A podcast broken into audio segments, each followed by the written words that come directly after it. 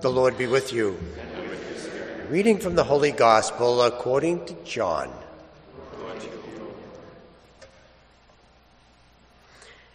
On the evening of that first day of the week, when the doors were locked where the disciples were for fear of the Jews, Jesus came and stood in their midst. And he said to them, Peace be with you.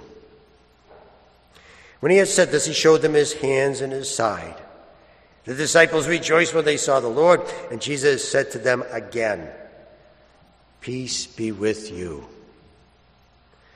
As the Father has sent me, so I send you.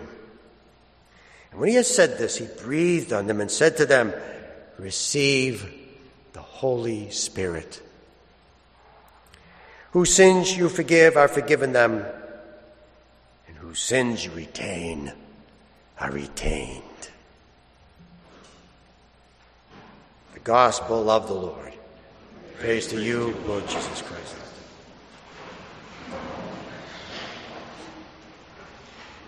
In the wee hours of the morning on Pentecost Sunday, I was God received a call from one of the hospitals in Boston to come and anoint a man named Tony.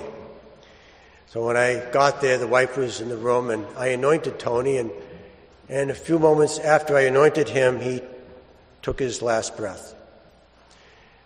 When I was leaving the hospital, I bumped into the nurse that called me, and I said to her, I said, uh, Tony, who I just anointed, looks a lot like Anthony Quinn, the actor. And she says, That's because he is Anthony Quinn, the actor. Well, the next day, there was a newspaper article that said that Anthony Quinn had died in a hospital in Rhode Island, surrounded by his family and friends. Well, that's not exactly what happened. He died in a hospital in Boston, surrounded by his wife and a priest. But the story missed out, the, the, the, the, uh, the report missed out on the best part of the story, which was that he was anointed just before he passed away on Pentecost Sunday, which happened to be the actor's uh, favorite feast day. And after that happened, it made me kind of wonder. I wonder how much uh, details are missing in a lot of other stories in life. Are there stories in life that we are missing important detail? My brother was in his house and he heard a call for help. He thought it was the television. But he realized soon after that it was a man that fell out of the boat in the back of my brother's uh, yard. There's a lake and the frigid waters of April. And he, the man was calling for help, so my brother went over to the neighbor who had a dinghy, and the neighbor and my brother went out and rowed out to the man. When they got to him, his head was already submerged under the water. They pulled him out alive. While they were doing that, my brother's wife called 911, and the fire department finally arrived. They took over the rescue. The next day, there was a newspaper article. And in the newspaper article, it said that the fire department came and rescued a man that was drowning. There was no mention of my brother, no mention of the dinghy, the neighbor, the man being pulled out from underneath the water. Uh, there was no call to 911. None of those details that I thought would make really which was the most important part of the story was all missing. Again, you wonder if in life we're getting the full story, if we're getting all the details. You know, it, sometimes we hear the expression that uh, the, the devil is in the details. Well, that's not what I say. I say that the truth is in the details. If you gave me directions to get to a certain place, but you forget to mention that I'm supposed to take exit five off of the highway, I'm not going to get there. I need, I need all the details.